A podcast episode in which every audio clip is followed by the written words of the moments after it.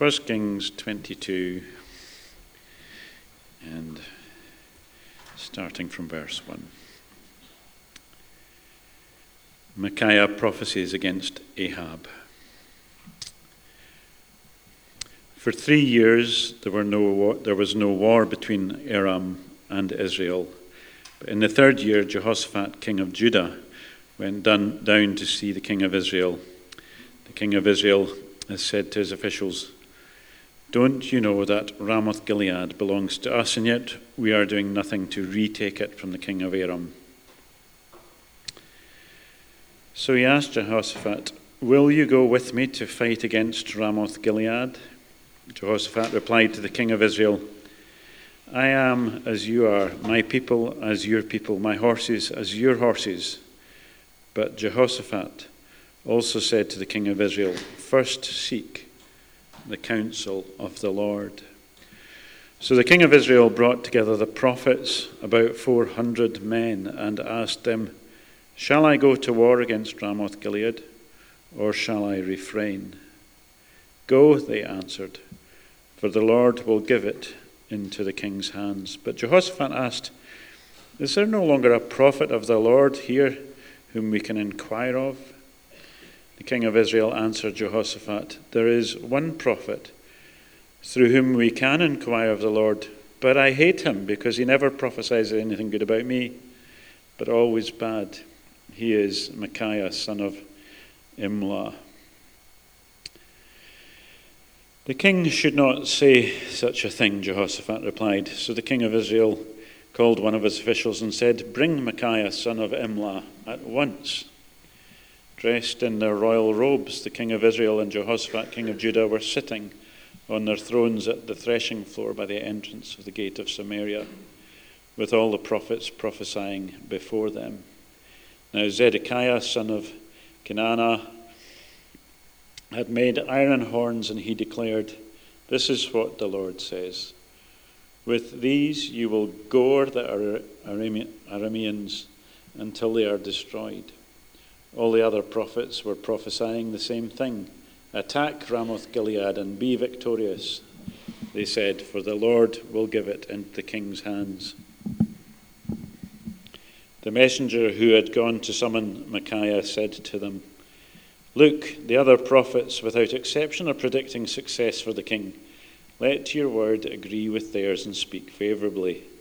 But Micaiah said, As surely as the Lord lives, I can tell him only what the Lord tells me. And when he arrived, the king asked him, Micaiah, shall we go to war against Ramoth Gilead or not? Attack and be victorious, he answered, for the Lord will give it into the king's hand. The king said to him, How many times must I make you swear to tell me nothing but the truth in the name of the Lord? Then Micaiah answered, I saw all Israel scattered on the hills like sheep without a shepherd. And the Lord said, These people have no master. Let each one go home in peace. The king of Israel said to, the king of Israel said to Jehoshaphat, Didn't I tell you that he never prophesies anything good about me, but only bad? Micaiah continued, Therefore, hear the word of the Lord. I saw the Lord sitting on his throne with all the multitudes of heaven standing round him on his right and on his left, and the Lord said, Who will entice Ahab into attacking Ramoth Gilead and going to his death there? One suggested this, and another suggested that. Finally, a spirit came forward, stood before the Lord, and said, I will entice him. By what means? the Lord asked. I will go out and be a deceiving spirit in the mouths of all his prophets, he said. You will succeed in enticing him, said the Lord. Go and do it. So now the Lord has put a deceiving spirit in the mouths of all these prophets of yours. The Lord has decreed disaster for you. Then Zedekiah, son of Kenaanah, went up and slapped Micaiah in the face. Which way did the Spirit from the Lord go when you asked him from me to speak to you? he asked. Micaiah replied, You will find out on the day you go to hide in the inner room. The king of Israel then ordered, Take Micaiah and send him back to Amon, the ruler of the city, and to Joash, the king's son, and say, This is what the king says Put this fellow in prison and give him nothing but bread and water until I return safely. Micaiah, Micaiah declared, If you ever return safely, the Lord has not spoken through me. Then he added, Mark my words, all you people. I thought to myself this morning, there's a lot of big words in this passage. Who would be up for that? And, and it was Ian. Thank you, Ian. Father, may the words of my mouth and meditation of my heart be acceptable to you. There is none like you.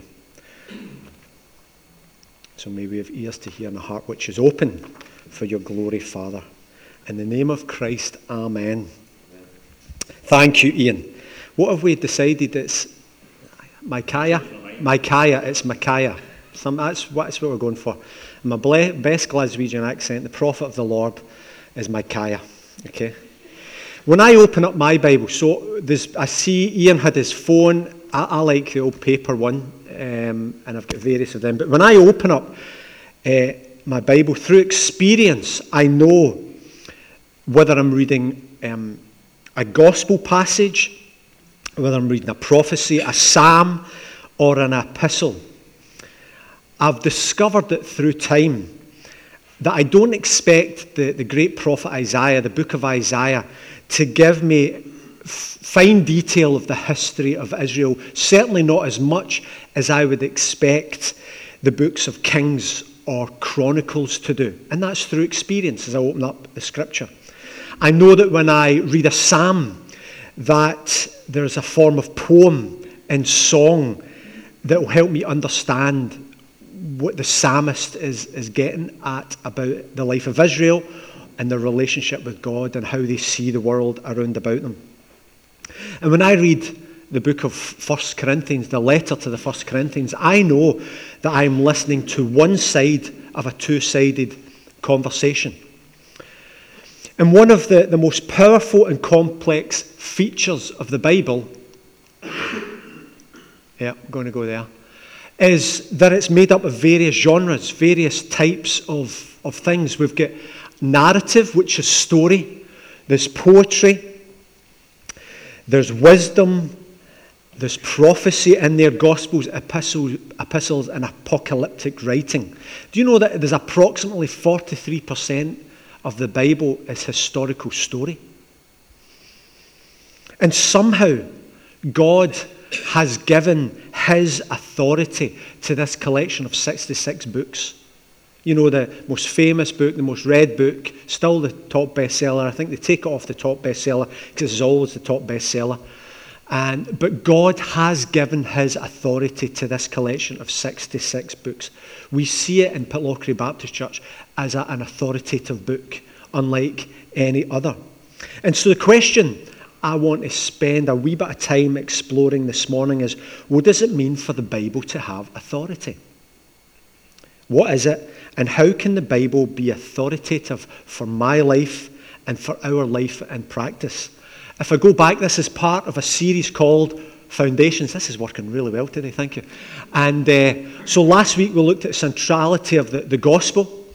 And this week we're looking at authority in the Bible. And here's other things worship, discipleship, community, mission, ministry, future hope. Because we realize that there are so many. What was that says last week? The, the, Lois and Steve Brown, who've been in the church family for maybe 15 months, we consider them as newbies, but a fifth of the people who are worshipping adults in this church have came since then.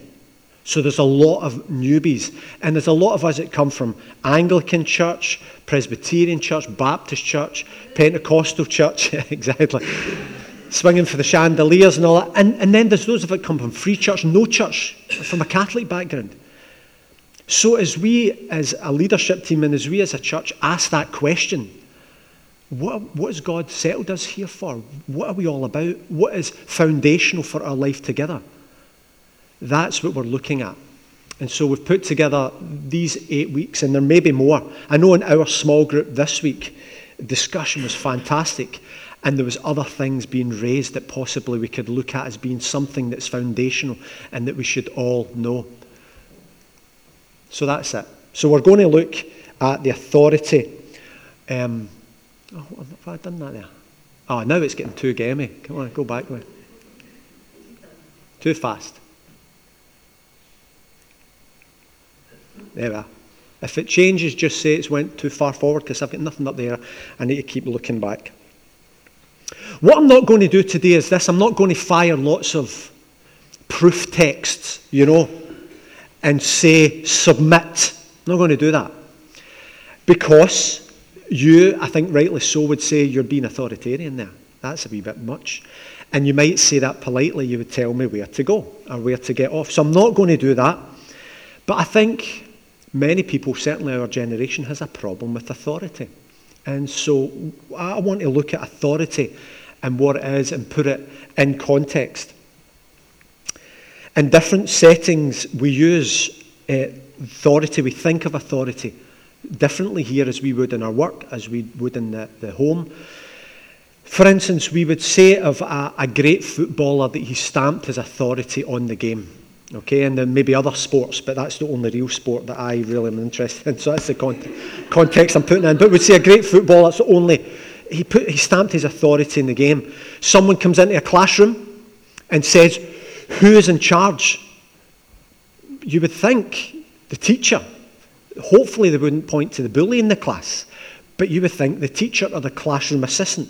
Group of people go out for a meal it might be an odd question for someone to come in and say who's in charge when it's just a group of friends out for a meal. That, how does that work? Is that a strange question to ask?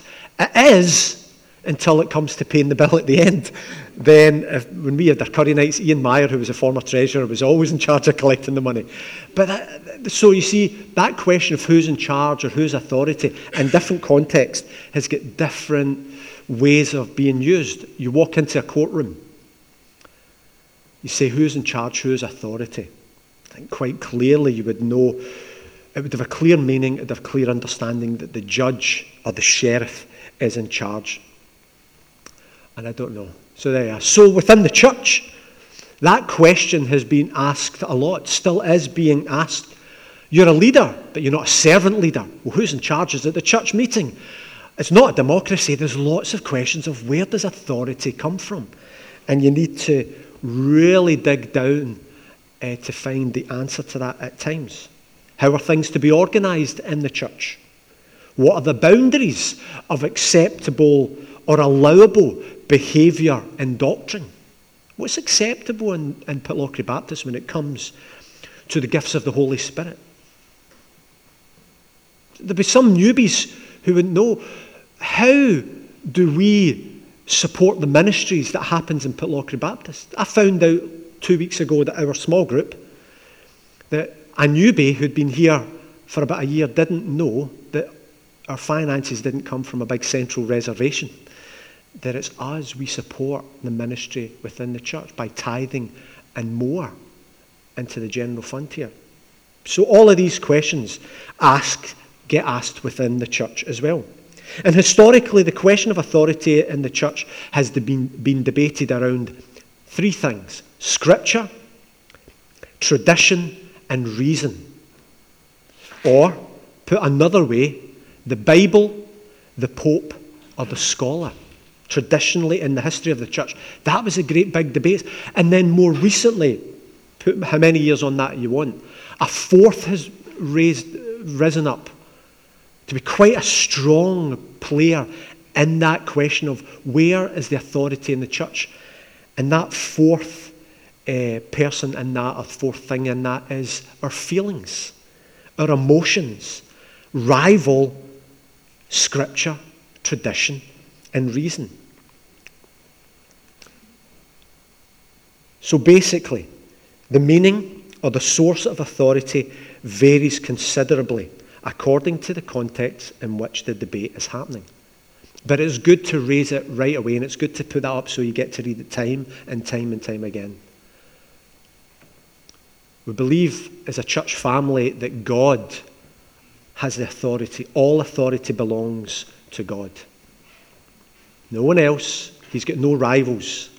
Even Scripture does not rival God and His authority. And we're going to come to all of that. So I want you to hear loud and clear that all authority belongs to God. Let me throw some scriptures up here. Genesis 1, verse 1, you know it well. In the beginning, God created the heavens and the earth. God said this, God said that. By his authority, by his say, it came into being. God has all authority. In the Old Testament, God calls Abraham, and Abraham goes. And throughout the history of Israel, we see great events like the Exodus and the exile and the return. And all of these things happen by God's authority. God sends them out so that they may come back.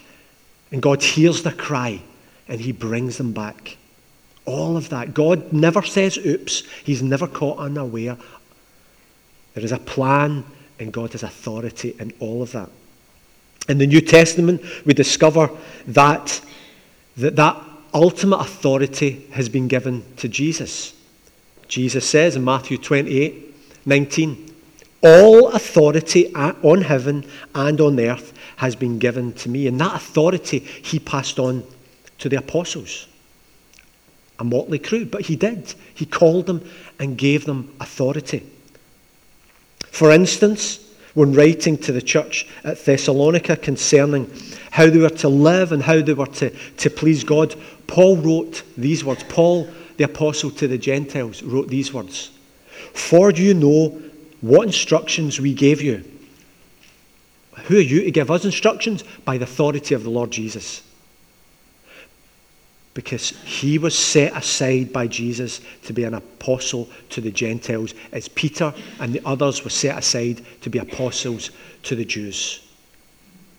So when Paul spoke, it was by the authority of the Lord. And it's interesting that time in Scripture, you'll see every now and then Paul says, It is I that says this, not the Lord reasons why he says that, but it's interesting. There are occasions he says, It's I that say this and not the Lord. But on the whole, when Paul spoke, when Peter spoke, when James spoke, when John spoke, it was by the authority that was bestowed upon them by Jesus. Why Jesus? Because all authority in heaven and the earth has been given to Jesus by the Father. This is my Son whom I love and I'm well pleased. Listen, do whatever he says. I know it's a paraphrase, but that's in effect what that means. So, how does this happen? How does God extend and exercise his authority? By what means?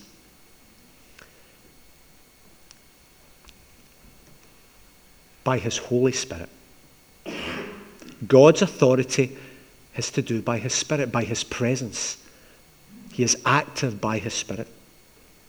And since Pentecost, the body of Christ, us, we have been given authority to work within God's world as his accredited agents.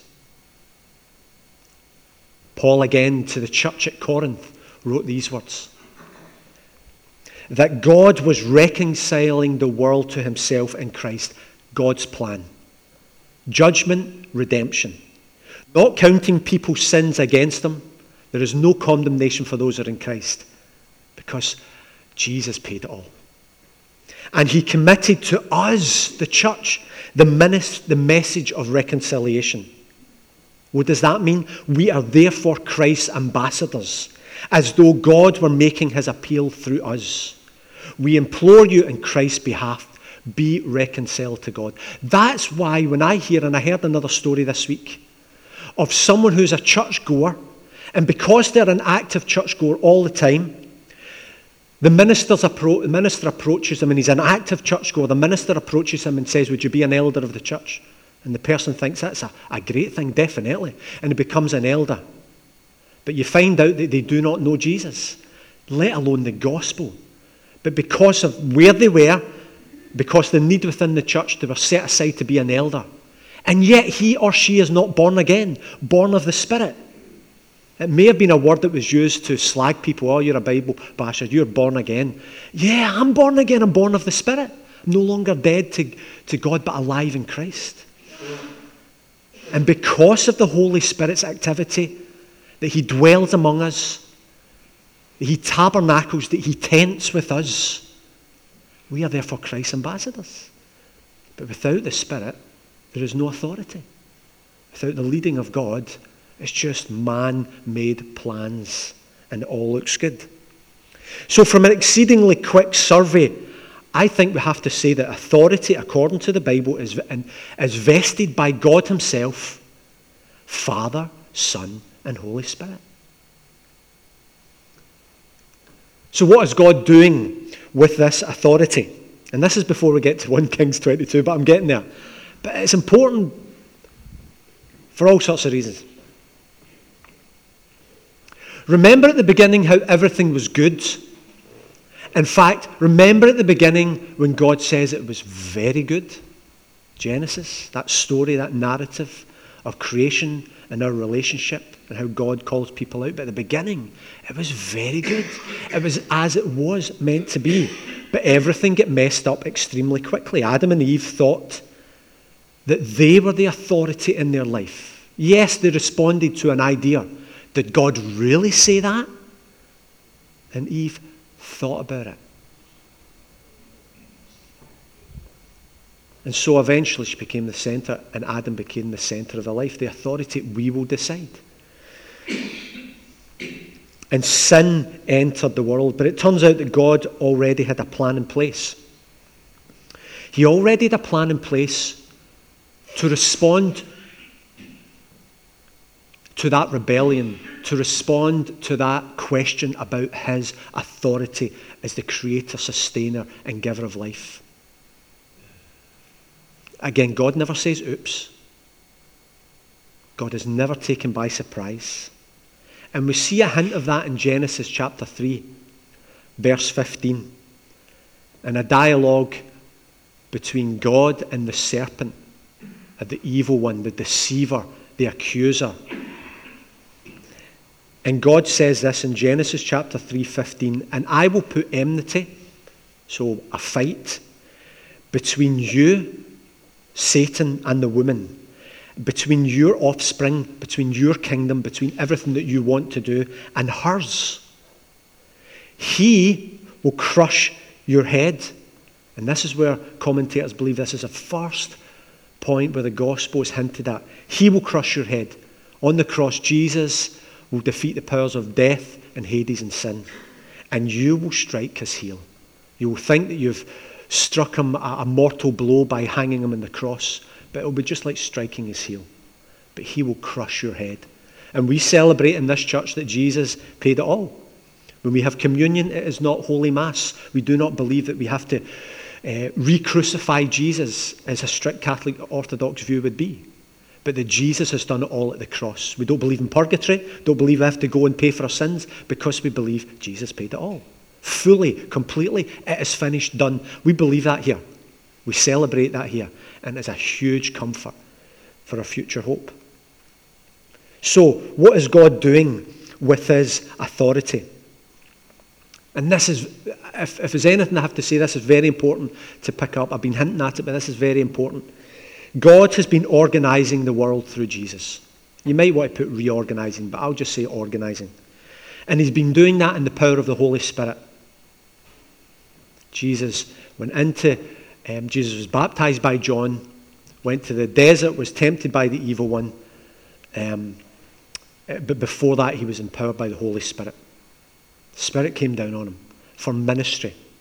And so God's been organizing the world through Jesus and the power of the Holy Spirit. God the Father, through Jesus and the Holy Spirit, is judging and remaking his world. And may his kingdom come and his will be done. For God's authority in the Bible is, is designed, as all of God's authority is designed, to do a few things to liberate human beings, to judge and condemn evil and sin in the world, in order to set people free back to liberty. His desire is to see us walk in harmony with Him, to know Him. Even though we go through the valley of the shadow of death, we'll fear no evil to know Him. Because we're liberated, we trust in our future hope in Jesus, and He's with us and He's not abandoned us.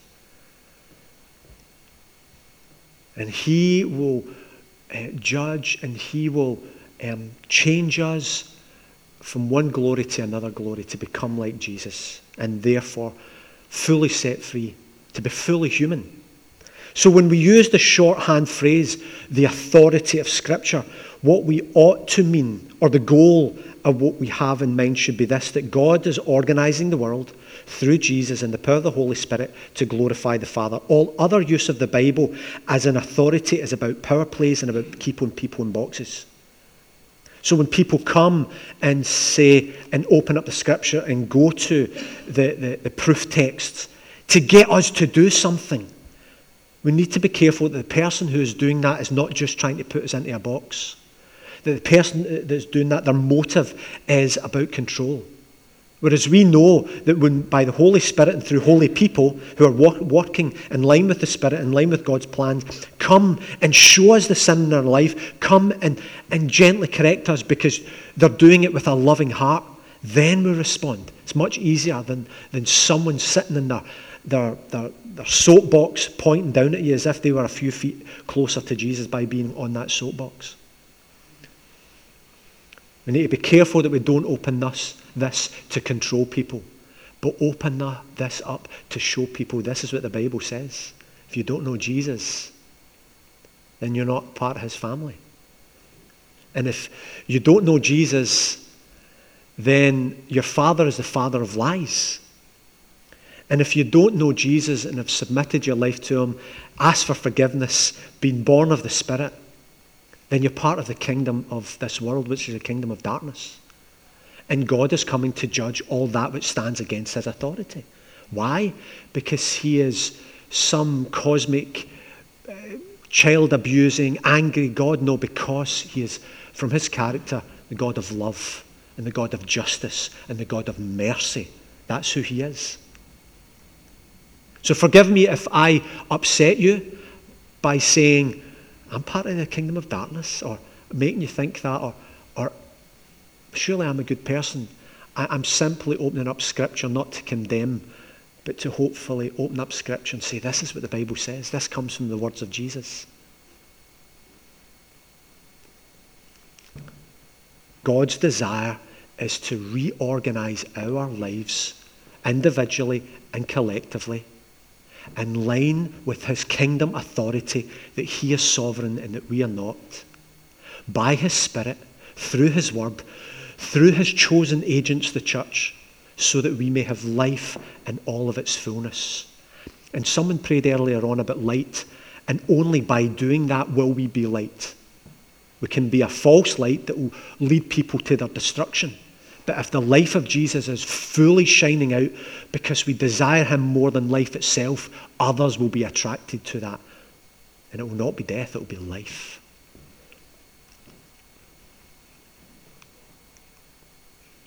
Now we come to 1 Kings 22, and I'm going to be relatively short on this. What did we decide on? Isaiah, Micaiah. Micaiah in 1 Kings 22. I'm not going to flick through I'm just, we've read it, and you've got the gist of the story, and I want to pick out something very important from I think, anyway. Time and again in the Bible, we see that God exercises his authority through chosen agents. He, rise, he raises them up, he, he sends them for a purpose. And he equips them through the authority of his Holy Spirit, his presence with us. Now, God could have, if he wanted to, suddenly appeared like the Jenny out of the lamp. God could have, if he wanted, he clicked his fingers and removed all opposition. But because God desires to work in space and time, he didn't do that. God wants us to know Him, to see Him, to feel Him. And so He isn't this concept, but we see Him most fully in the person of Jesus Christ, and we see Him through His Spirit, through His chosen agents, the church. That's why we get the patriarchs. That's why we get the prophets. That's why we get the judges. That's why we get the psalmists. And that's why eventually we get Jesus who's the climax of that story of God revealing himself. But in 1 Kings 22, Micaiah, the son of Imlah, stands up against the wicked king Ahab. And the false prophets of Israel were saying to Ahab, Go up against eh, Ramoth Gilead and fight, and you will win. God will do this. Now, these false prophets seem to have everything going for them. They were quoting scripture, Deuteronomy 33, And one of them makes horns, puts them in his head, and he says, With these, with this prophetic saying, he was saying, With these you will crush the enemy until they are overthrown. So, going for them, these false prophets, at this incredibly important time in the history of Israel, they had these three things going for them that I can see. They had scripture on their side, so it seems. They were quoting scripture. Just as the evil one quoted scripture to Jesus, they were quoting scripture. They had tradition on their side because their God was Yahweh, who was the God of battles, who would fight for Israel, and God said this. So they had tradition on their side, but they had reason on their side as well. Because Israel and Judah quite easily could overpower the northern enemies by just sheer numbers. So, scripture on their side, tradition on their side, and reason on their side. But the most important thing that I can see in 1 uh, Kings 22 when it comes to authority is this they did not have God on their side. To the human eye, they had everything. But to those who were discerning in the spirit, they did not have. And there was one person who saw that, and that was Micaiah. He stood in the council of the Lord and he learned that even apparent scriptural authority, which these prophets had, and apparent tradition and, and apparent reason, wasn't good enough. He had stood there long enough in God's counsel to know that God wanted to judge King Ahab so to save Israel, because King Ahab was as evil as you could get, and his wife was Jezebel. And we know what we think of when we call someone a Jezebel. And so God delegated authority to the prophet Micaiah, who, inspired by the Spirit, stood humbly in the council of God, and then he stood boldly in the councils of men. And that's how God came to bear or to bring his authority into that situation. Not by revealing it through some timeless age or timeless truths, but by delegating his authority to this time an obedient man through his words, and he brought judgment and ultimately salvation to Israel and the world. And what more can we say of Jesus? In the past, God spoke to our fathers at various times and in various ways. But in these last days, he has spoken to us through his Son, whom he appointed heir of all things, and through whom he also made the universe. Jesus, the Son, is the radiance of God's glory and the exact representation of his being. You want to know what God looks like? Look at Jesus. Sustaining all things through his powerful word, his powerful authority. And after he had provided purifications for sins, which many of us celebrate, he sat down at the right hand, the, ha- the side of glory of the majesty in heaven. The Baptist Union of Scotland, of which we are a part of, has this as one of their um, declaration of principles. And I'm coming to a conclusion in this that the Lord Jesus Christ, our God and Saviour, is the sole and absolute authority in all matters pertaining to faith and practice.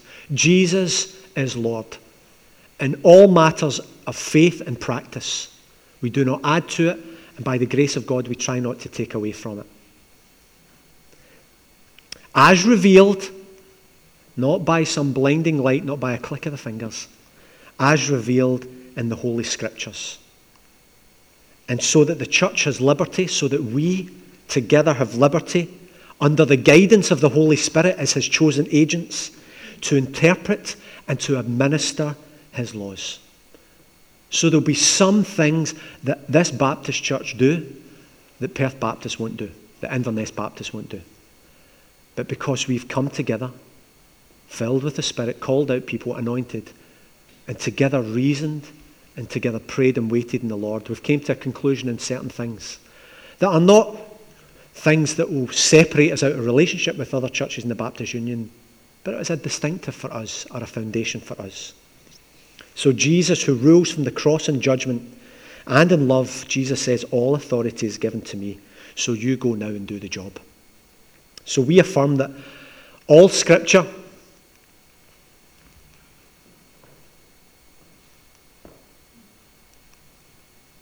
is God breathed and is useful for teaching, rebuking, correcting, and training in righteousness, so that the servant of God may be thoroughly equipped for every good work. And we affirm that above all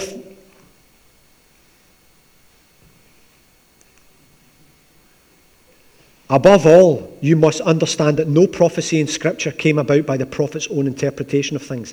For prophecy never had its origin in the human will, but prophets, though human, spoke from God as they were carried along by the Holy Spirit.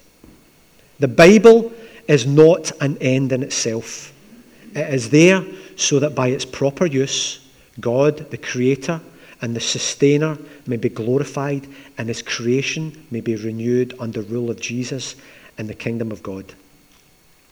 And here is our part, it's our task to be the people through whom this extraordinary vision comes to pass. So when it comes to the Bible, it has authority, as the Spirit reveals. And God speaks to us, his chosen people, not because we are great, but because he is just so gracious and generous and merciful. And we listen for the Spirit through Scripture, and we listen through to this for the Spirit together. And that's a foundational thing of our life together. It's really important. Really, really important. And on that, I'm going to pause because I've said a hundreds of things. I'm going to ask us just to pause in silence for a minute or two. My prayer is that something that was of the Lord would stick with you. Hopefully, is not a rebuke for me of speaking out of turn, but if it is, please do that in quietness and with me together, so that I may be built up, so that I may be corrected and put on the right path. And Father, if there's anything of me that is not of you, forgive me. And what is of you, I pray that you'd elevate it in people's minds and hearts that we would have a hunger to know what you're saying to us so that we'd read this and would read it in a way in which you could. Help us, Lord, to do that. To hear you in your word. That you would reign in us, that your kingdom would come. That what your plans are for Pitlochry and Aberfeldy and McClure and Kinlochrannoch and, and Kirkmichael and, and, and Dull and Weem, we would be a part of that, Father. For your glory in the name of Christ Jesus, the Lord and Saviour of the world. Amen.